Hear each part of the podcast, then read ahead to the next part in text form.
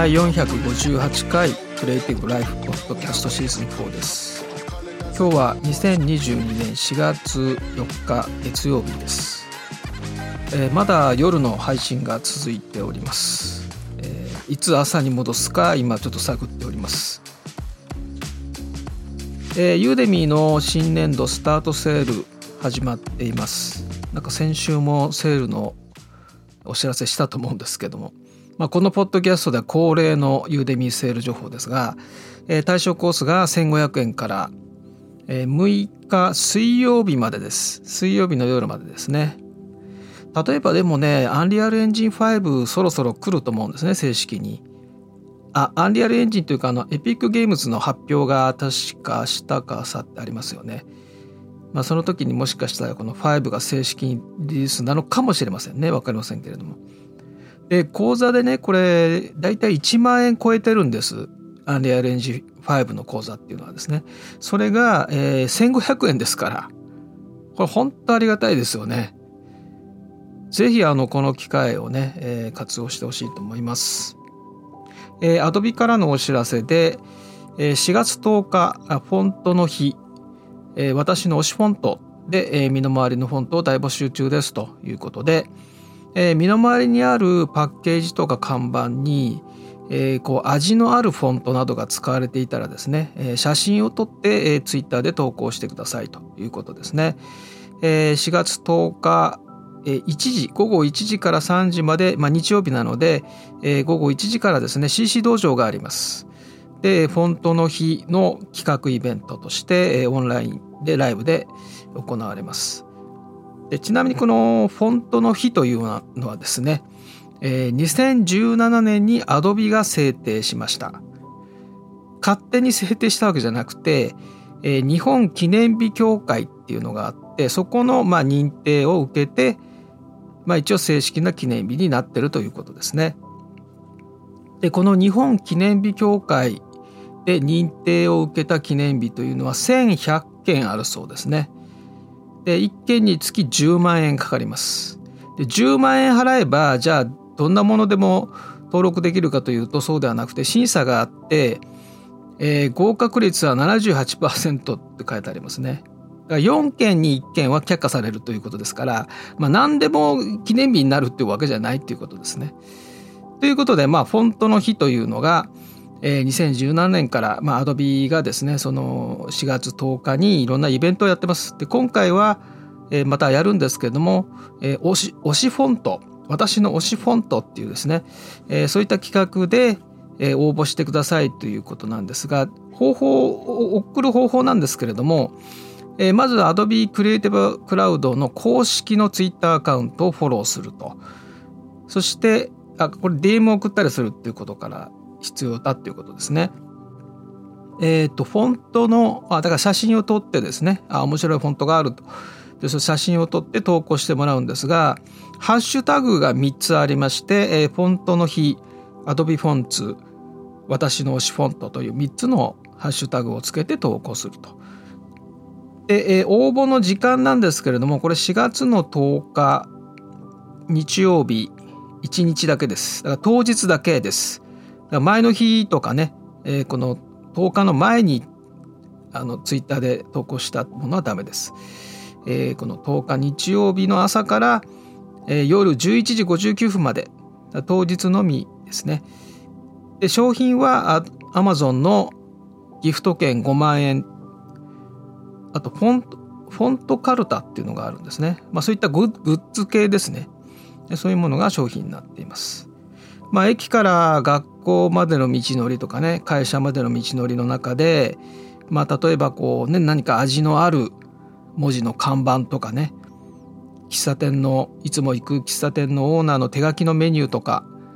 なんか商店街歩いていたらねアンティークショップにすごいユニークなネオンサインが語られているとかね。そういったもの写真を撮ってハッシュタグをつけてツイッターで投稿すればえー、Adobe の担当者がそれを見てですねで、えー、当日審査をするような形ですかねイベントが CC 道場が日曜日ありますので、まあ、そちらもぜひご覧になってくださいはい、えー、5月にですね、フォトショップサミットがあります。えー、まあ、正式名はフォトショップバーチャルサミット4ですね。5月の2日から6日までの5日間。え、これは2020年の4月からスタートしたフォトショップのイベントです。え、今回4回目になるということで、Adobe もスポンサーになっています。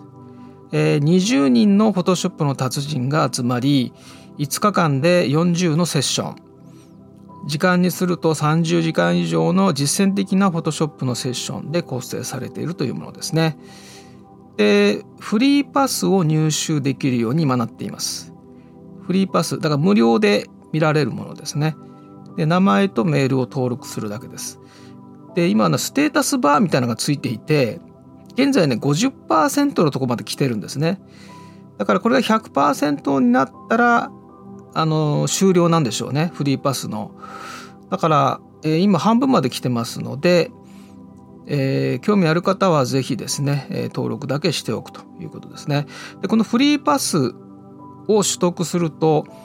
えー、このイベント5日間のイベントが終わってですね48時間アクセスできるというものです。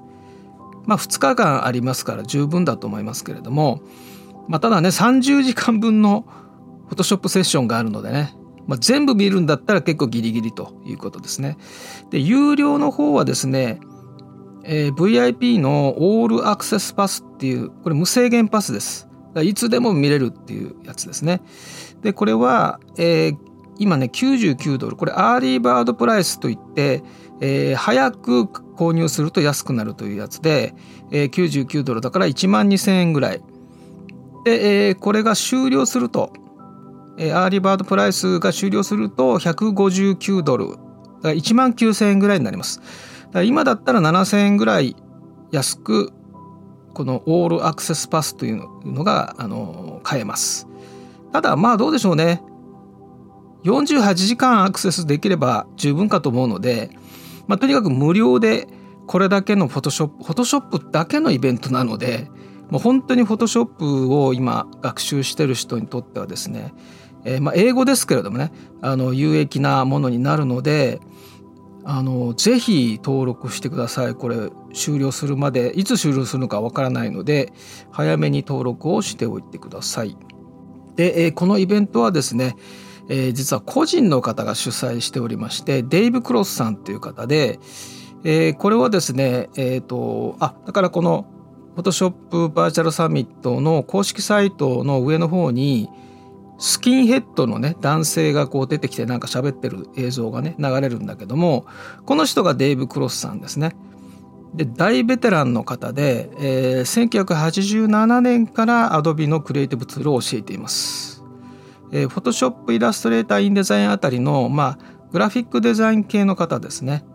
でなんとアメリカの全ての州で教えていてカナダの全土で教えていて、ヨーロッパの各地でフォトショップをずっと20年以上教えてきた方なんですね。で、2017年と2018年には Adobe の Max マスターになっています。その Max マスターっていうのは Adobe Max っていうイベントで、その人気の高かったセッション、評判の良かったセッションをやった人に贈られるのが Max マスターっていうね、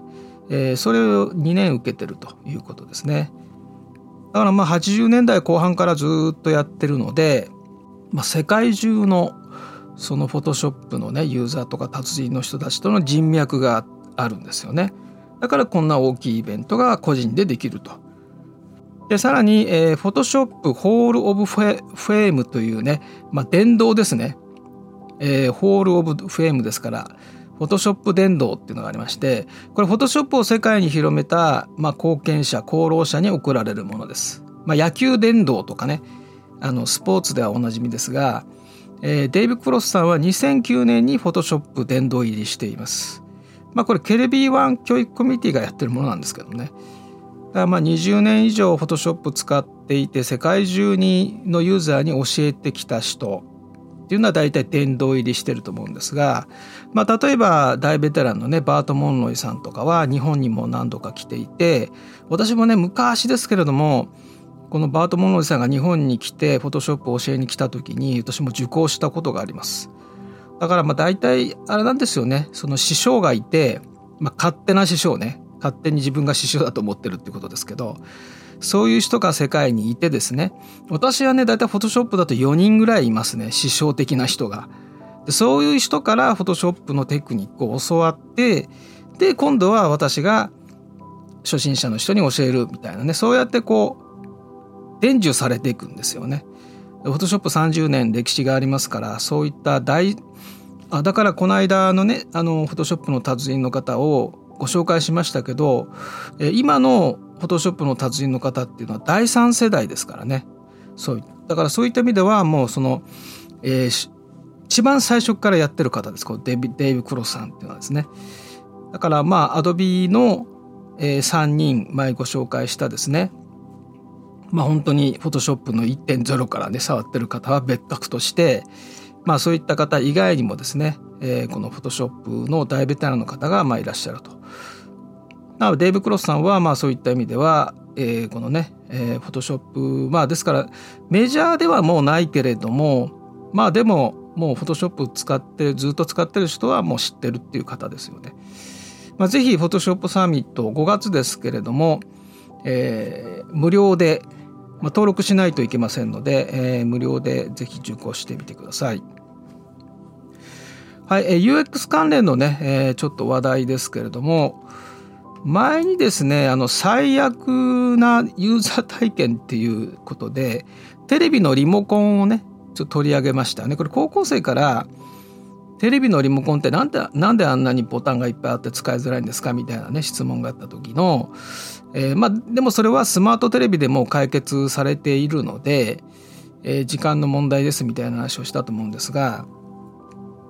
えー、この最悪のユーザー体験かどうかちょっと微妙なところではあるんですけどあのパッケージ系でパッケージ関連でよく話題に出るのがリステリンの蓋が開かない問題っていうのがありまして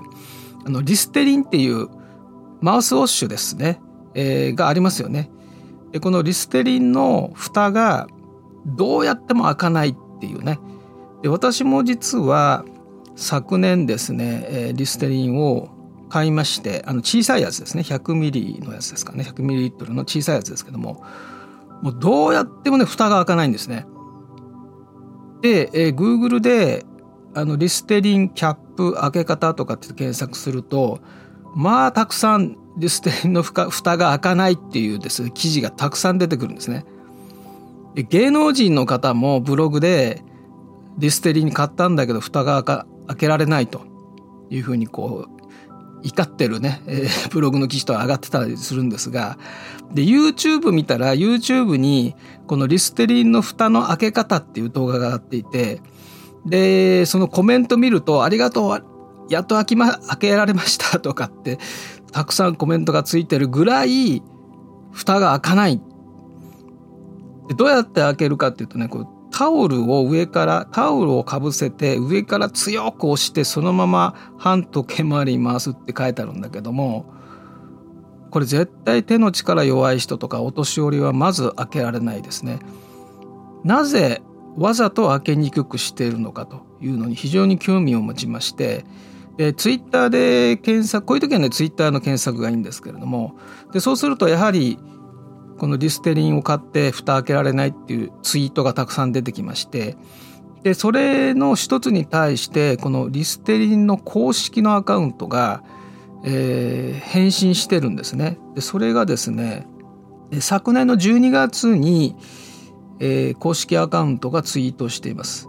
えーと、こういうふうに書いてあります。キャップが開けにくくご不便をおかけし大変申し訳ございません。弊社ではご使用者の安全性に対する取り組みの一環として乳幼児の誤飲防止を目的に安全キャップを採用しました。キャップの開け方については下記をご参照いただければ幸いですということで URL が書いてあります。でその URL をクリックするとリステリンの公式サイトに飛びまして、え、家族みんなが安心して使えるためのリステリンの取り組みというページが出てきます。でここに書かれているのは、えー、リステリンでは小さなお子様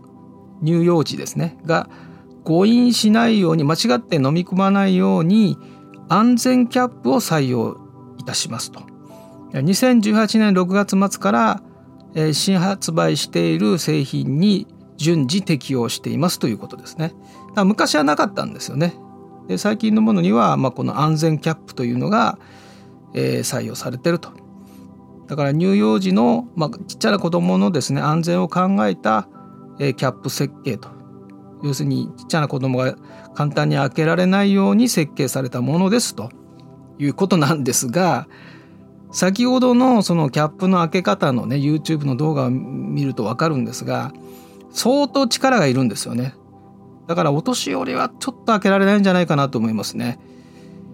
で安全キャップの開け方っていうページがあってこの公式サイトにですね。図で図が出ていてそのどうやって開けるかっていうのが解説されてんですね。これ大変ですよね。これ見ないと開けられないっていうのは、えー、慣れてしまえばとても安全で使いやすい安全キャップの開け方をご紹介しますっていうね。いうふうに書かれていますけどこれどうでしょうかねっていうことなんですね。学校の授業でね是非課題にしてほしいなと思って先生方に提案してるんですけどもちっちゃな子供が間違って飲まないように簡単に開けられないように、え、したのがこの安全キャップというもの。ただ、まあ、先ほどから言っておりますけれども大人でも開けられないくて困ってるわけです。だから検索でたくさん出てくるし YouTube には動画まで上がってるんですね。でさらにその開ける方法が分かったとしてもかなり力がいるので手の力が弱い人特に高齢者などはちょっと無理じゃないかなという。でこのマウスウォッシュって毎日使う人が多いし、えー、やっぱりね何回も何回もね開け閉めするものなので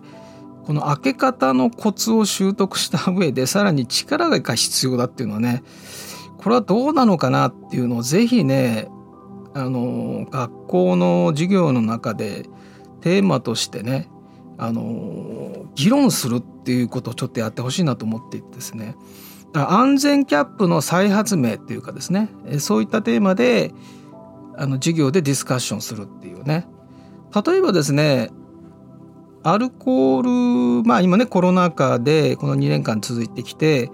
アルコールの除菌スプレーとか相当売れてるんですけれどもこういったものもやっぱ危ないですよね。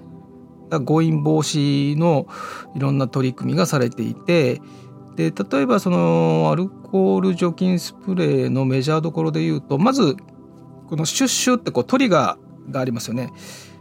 ここに必ずロックがついてます。ロック入れると絶対押しても出ないってなってますね。でさらに苦味成分が配合されている。これ、苦味成分ちょっと説明しますけれどもものすごい苦いっていうものが入ってるんですね。だからそれちょっと触れただけでも苦くてちっちゃな子供でもバッとこう吐き出すぐらいの苦いものが入ってるというこれがね強引防止として配合されてるんですね。まあ、ただねマウスウォッシュにはもちろん苦味成分入れたら口に含めなくなるのでねそれはないんですけれどもねあとまあキャップにロック機構もねちょっと構造上難しいというのはありますがこの苦味成分でいうと例えばですね新興火星という会社が出している世界一苦い物質安息鉱酸デナトニウムっていうね、えー、これが結構使われてるみたいでものすごい苦いんだけど体には安全というものなんですね。でこれは、えー、接触阻害効果っていうのを発揮するということで例えば、えー、化粧品とか殺虫剤洗剤工業用のアルコールそれから飲み込んでしまうような小さなおもちゃそれからマイクロ SD みたいな、えー、小型製品、まあ、これも飲み込んでしまうようなちっちゃなものですね。でこういうものの表面に、えー、これが塗布されてると。絶対だからこれポイントはですねあの苦いからねものすごい苦いのでまあさあのそれどのぐらい苦いかちょっと自分で確認したわけじゃないんだけれどもすごい苦いらしいです世界一苦いって書いてありますからで体にはでも安全なんですね。だからちっちゃな子供が何かこう口に含もうとした時にちっちゃな子供でさえパッと吐き出してしまうような苦味をその入れてるわけです。なぜならばそれは誤飲を防止するため。でここでのポイントは絶対に誤飲させる間違って飲んでしまうような子供ちっちゃい子供が間違って飲むようなことがないようにっていう発想じゃないです。絶対に誤飲させないという発想じゃなくて、え誤飲するちっちゃい子供だからちょっと目離した時に口に含んでしまうことはあるだろうと100%防げないという前提なんですね。だからもし間違ってそれを口に含んだ時にその行為をもう瞬時に止めさせるというアイデアがこの苦味成分なんですね。というね考え方もあるということです。だからそういったいろんなそのデータを集めてそしてプロトタイプを作ってで実際にですねあの、まあ、実際誰かに飲んでもらうとかそういうのは大変なんで、まあ、あの仮にね、えー、そういう今みたいなお話の中でプレゼンをしてもらって、えー、授業でね取り上げていただければなと思ってるんですけども、まあ、このリステリンのね安全キャップ。まあ、ぜひともね改良していただきたいなと、えー、個人的には思っております。バージョンアップ版をね、えー、期待しておりますが、えー、まあ、UX 関連でねいくつか話題にしているものとしては、えー、ちょっとマイナーではありますけれどもぜひねちょっと皆さんもしお金に余裕があったらですねちょっとリステリン買ってみてください。特にちっちゃいやあの大きいやつじゃなくてあの小さい携帯用の小さいサイズのリステリンをちょっと買ってみてください。でちょっとこうキャップをね開けられるかどうか、えー、確認してみてほしいと思います。はい、えー、高校生のための動画制作先行トライアルですけれどもえ、ー、とですね、えー、ちょっとまだ今あの準備中ですけれども、えー、この高校生のための動画制作のページこれはあのツイッターで投稿していますけれどもこのページの一番下に先行トライアルの項目があります。でここにですね、えー、微妙の動画が埋め込まれます。でパスワードを入れてくださいっていう画面になっているので、え、ここにパスワードを入れてもらうという形になります。え、ですからまあ明日早ければ明日のポッドキャストでこのパスワードをお知らせしますので、え、それをですね、え、まあその時にはもうこの先行トライアルのところ下のところに微妙の動画がですね埋め込まれていますので、えー、そこにパスワードが入れられるようになると思います。ということで明日、えー、またお聞きください。早ければもし間に合えば明日パスワードをこのポッドキャストの中でお知らせいたします。はい、えー、高校生のためのグラフィックデザイン4月7日高校生のためのウェブデザイン4月11日。こちらはですね、えー、もう終了あの申し込みは終了しました。ツイッターでえー、鍵をかけて募集をして、えー、たくさん集まりましたので、えー、終了しております。はい、えー、16日第4回 3DCG フォトショップ勉強会。23日、第24回フォトショップライブ。新年度最初のフォトショップライブありますので、えー、告知はまだしておりませんけれども DM をくれる方は、えー、送ってください、えー、こちらで対応いたします。それではまた明日。